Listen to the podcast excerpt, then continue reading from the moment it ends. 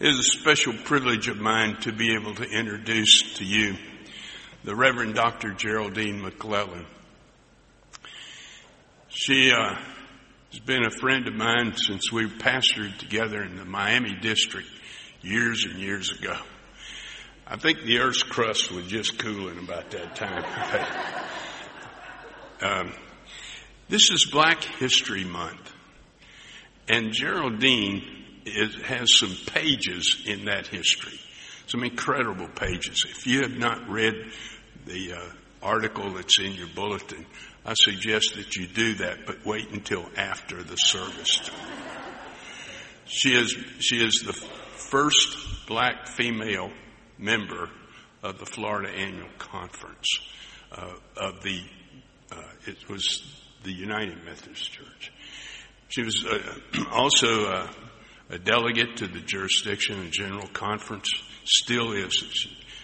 If she will not be in the next team, but uh, she has served well. She was also the first black female district superintendent. So her name is written incredibly into the history of, of our denomination, but of our annual conference. I wanted her to come and preach for us because of all those things that she's been. The greatest thing is she's a preacher of the gospel of Jesus Christ. And so uh, I introduce to you Geraldine McClellan, and I introduce to you First United Methodist Church of Lakeland. And come and bring us the word, Geraldine. Thank you.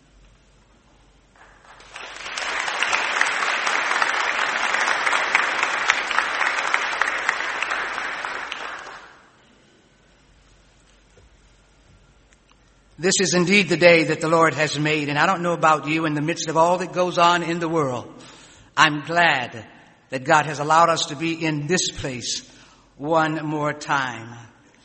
As I listen to the choir as the bell choir as they shared this morning, this little light of mine, I'm going to let it shine. Everywhere I go, I'm going to let it shine.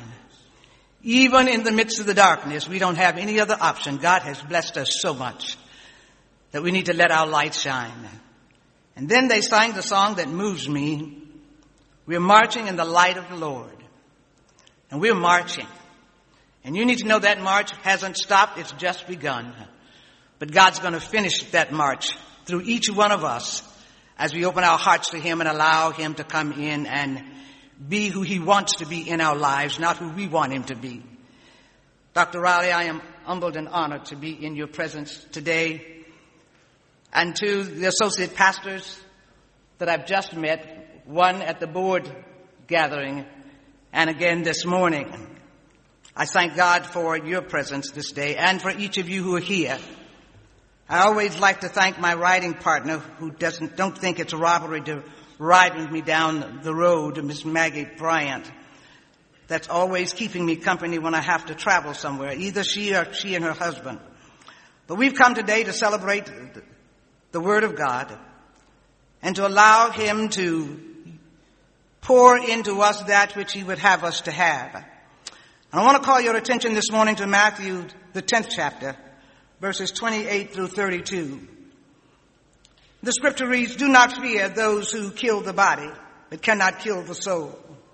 Rather fear him who can destroy both soul and body in hell. Are not two sparrows sold for a penny? Yet not one of them will fall to the ground apart from your father. And even the hairs of your head are all counted. So do not be afraid. You are more value, of more value than many sparrows. Everyone therefore who acknowledges me before others, I also will acknowledge before my Father in heaven. I ask that you bear with me this morning as I've had cataract surgery in both eyes and things get kind of glassy. And if you've had that surgery, you know what it does to you. But the message this morning is everybody, not somebody, but everybody is somebody. And Christ is all. I want you to say that with me. Everybody, everybody. Is somebody, and Christ is all. Amen. My soul is made up of children from across the world. And it's one of my favorite ones because it shows red and yellow. You know the children's song. It says red and yellow, black and white, they're all precious in His sight. And I was born and raised that way during the years of when racism was running high. But we lived in a community right on the St. Johns River where all of our neighbors were Anglos. And you wouldn't believe back then we didn't lock our doors. Our homes were open because we knew the folk in the community. We went from Judge Revel's house to the Williams house. And Mrs. Revels would have to call sometimes for the boys to come home because they stayed stuck in the kitchen because they said my mama cooked better than their mama. But we've just come today to recognize everybody is somebody in Christ is all. And I'm so glad that God's creation is made up of different cultures, sizes, shapes, texture of hair, and skin tone. What kind of world would this be if we all looked alike? If we all acted alike? God made all of us different. And I'm reminded of that children's song. Jesus loves the little children, not some of the children, but all the children of the world. Red and yellow, black and white. Guess what, y'all? They're precious in His sight. Everybody. Everybody is somebody in Christ. Even with our differences.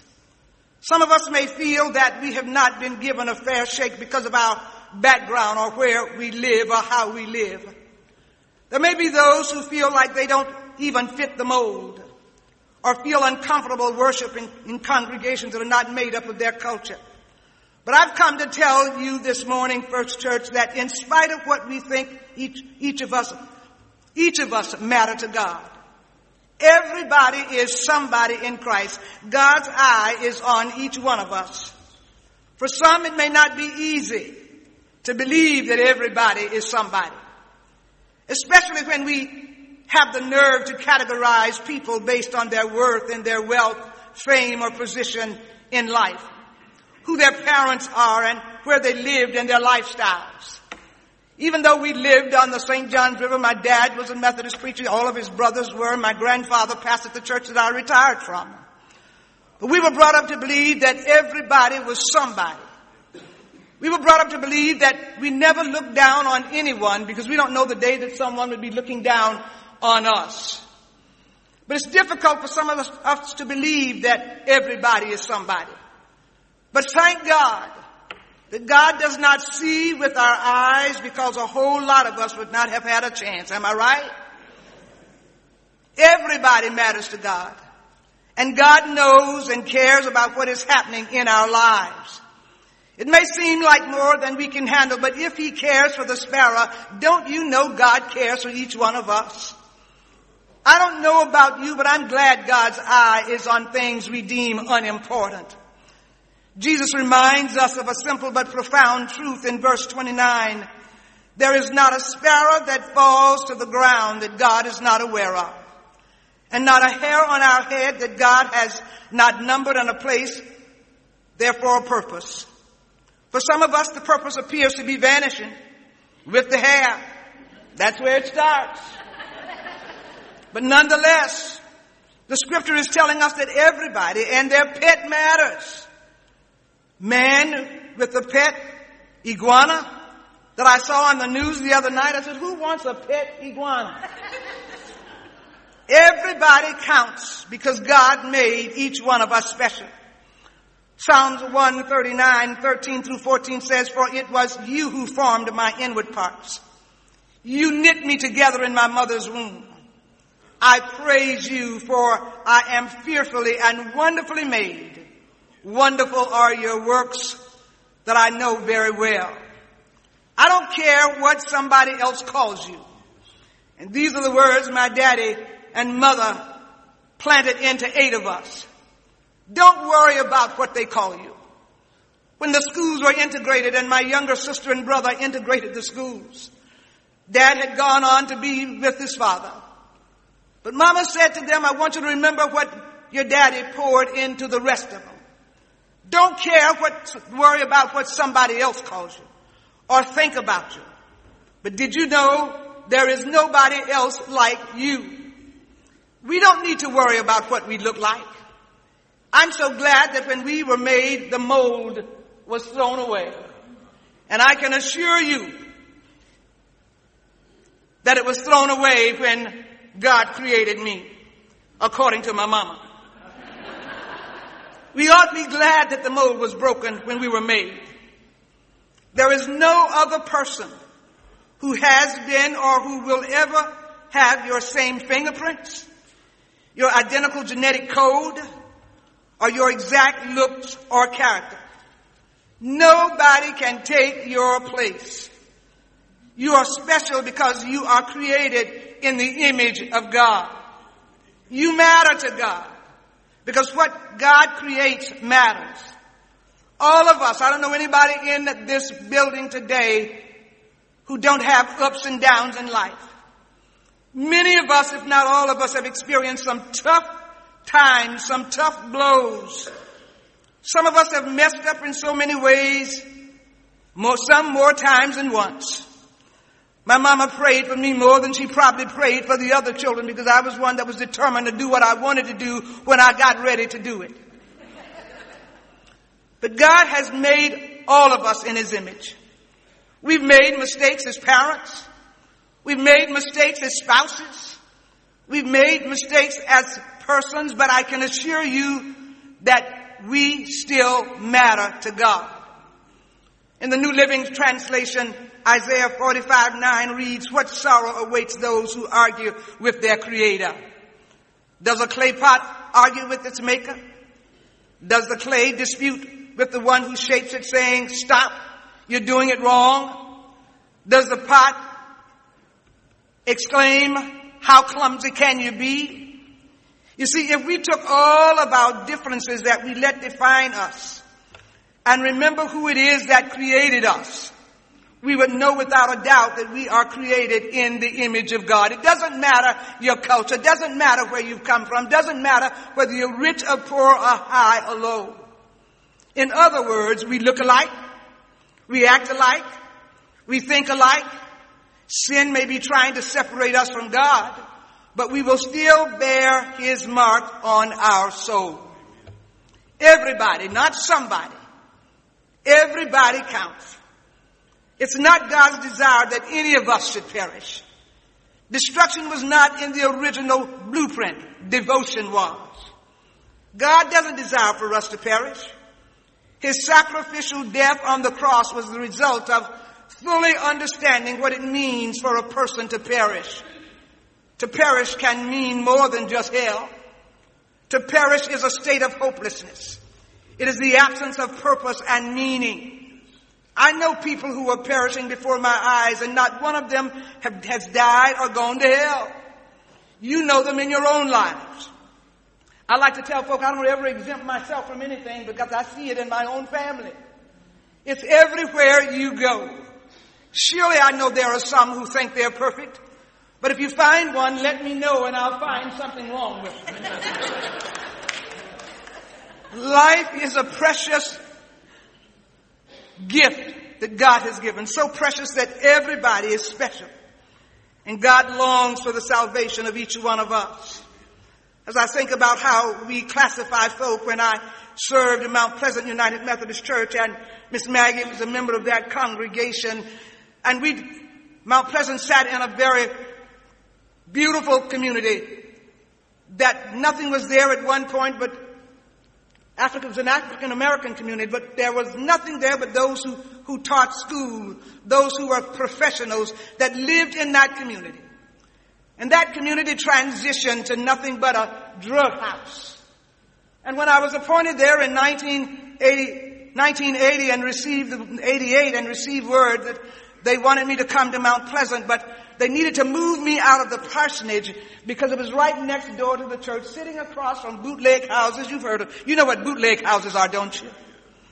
Those are the, those are the houses that sell alcohol and anything else you want, uh, in any way you want to sell it. I'll just leave it right there. So I said to the gentleman that called me that if I need to move out of the community, then you tell your SPRC committee they need to seek the bishop for another pastor to come. Because if I cannot live where my people are hurting and allow myself to open the doors and the hearts of the people who were inside of the church, Miss Maggie, that did not want that kind of folk in church. I'm so glad everybody, not somebody, but everybody is special to God. Life is precious. So precious that everybody is special. Longs for the salvation of each one of us, which means that everybody counts. It doesn't matter what they look like, what they smell like, where they've come from. They're all God's creatures. God see all of the broken eyes. He see all of the broken hearts, the crying eyes, every one of them. And God is at work on behalf of each of them because not some of us, but every one of us count and is somebody. Everybody counts. If everybody matters to God, then they should matter to us as well, wouldn't you think? That's why we must get up out of our comfort zones and meet people where they are and not where we want them to be. There was a gentleman that by the name of Jack in our community that would have never been allowed in Mount Pleasant, Miss Maggie, had I not come. Jack was an alcoholic. But it was something about Jack that was just special and we, we clicked. And he couldn't believe, he said, you, you, you, you, you, you don't have no problem with me. Drunk. I wasn't drunk, but I said to him, oh, you, you, you gonna have any problems with me? And he said, what's wrong with your speech? I said, I want to know what's wrong with yours. Oh, I'm fine. But Jack got to the point where he could walk into the church down the aisles drunk as Cooter Brown. And he'd go over to the choir and he'd begin to direct the choir.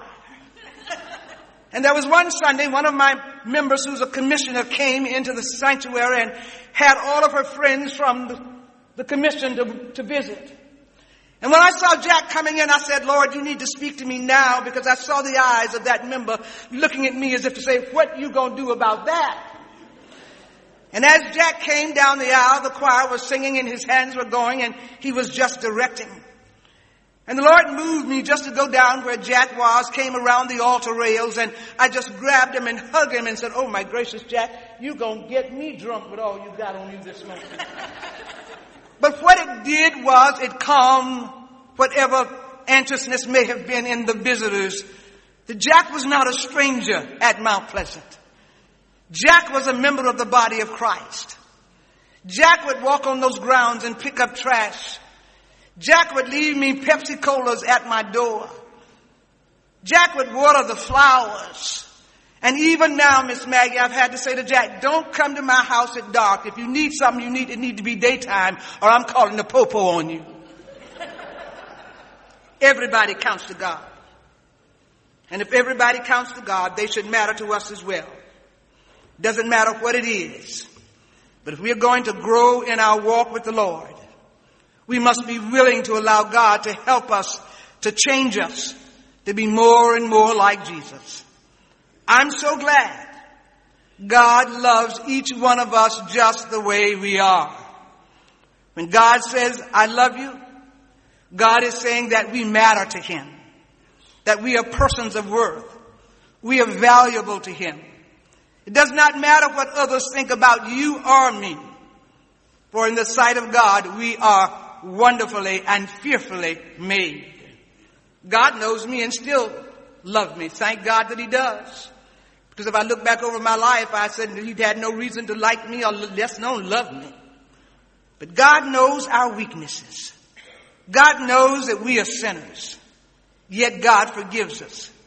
God has walked with us through danger seen and unseen and has never left us alone. God knows our ups and downs, yet God never leaves us. God keeps on building us up where we are torn down and grants us mercy even when we don't deserve it. That's because everybody, not someone, but everybody. And everybody is somebody and Christ is all. John 15, 13 reminds us that no one has greater love than this. That someone would lay down his life for his friends.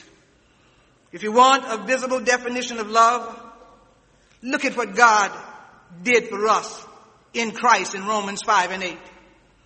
But God proves his own love for us in that while we were still or yet sinners, Christ died for us. If you want to get to the heart of what it means to love and be loved, look to the cross of Christ. There is where God's love can, came to humankind. Martin Luther King Jr. states that we must discover the power of love the redemptive power of love. And when we discover that, we will be able to make of this old world a new world, for love is the only way. Dr. King also says darkness cannot drive out darkness. Only light can do that. Hate cannot drive out hate. Only love can do that. Bottom line, everybody is somebody and Christ is all. You do know that, don't you? God has a better offer for us.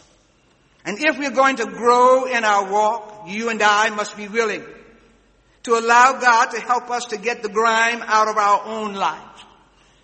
Dad used to say to us, never look down on anybody unless you're picking them up.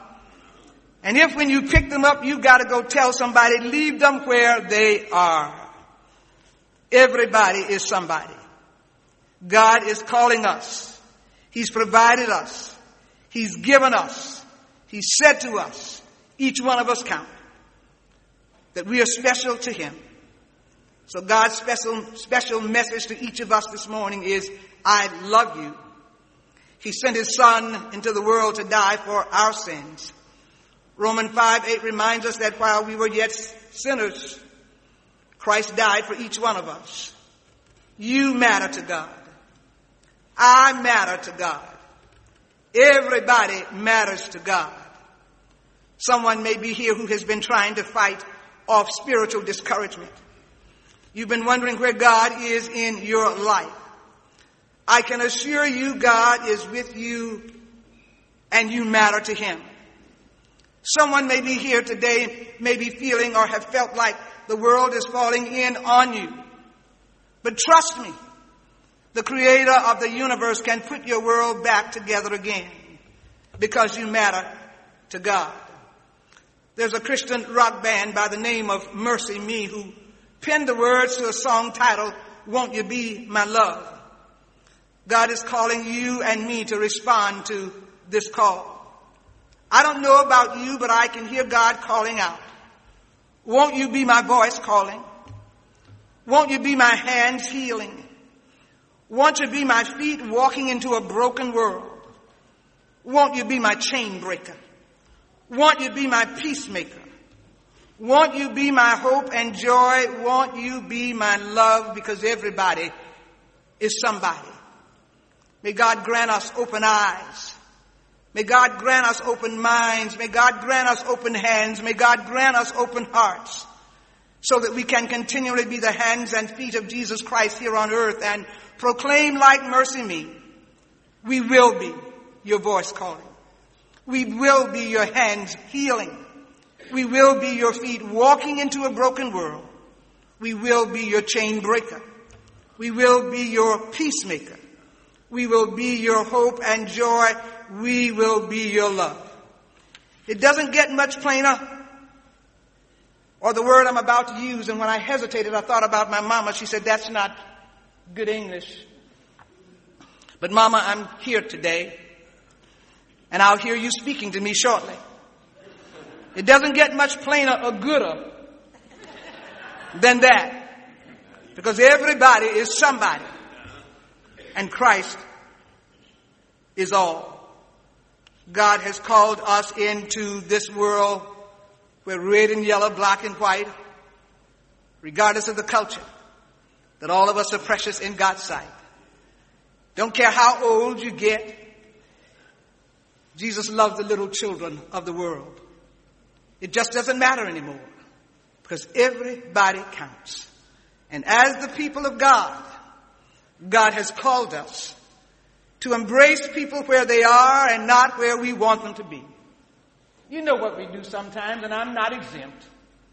You see something that doesn't look right with someone, and you have something that you want to say about it.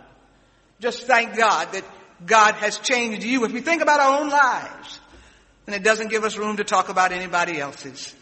Because I'm just so glad once again that God loves everybody. To include you and me. The man and woman on the street. The folk in the dope houses. Those with mental conditions and don't know what to do. God has not forsaken them nor forgotten them. So as we move through this time on this side, let us place our hearts and hands in Jesus' hands and allow Him to walk with us and talk with us and even heal us from some of our own hurts to recognize in this world that everybody is somebody and Christ is all. In the name of the Father and of the Son and of the Holy Spirit. And the people of God said, Amen. And now may the blessings of God, the Father, the Son, and the Holy Spirit be with you, abide with you, and keep you in His peace, grace, and glory, now and forever, and forever, and forevermore. Amen.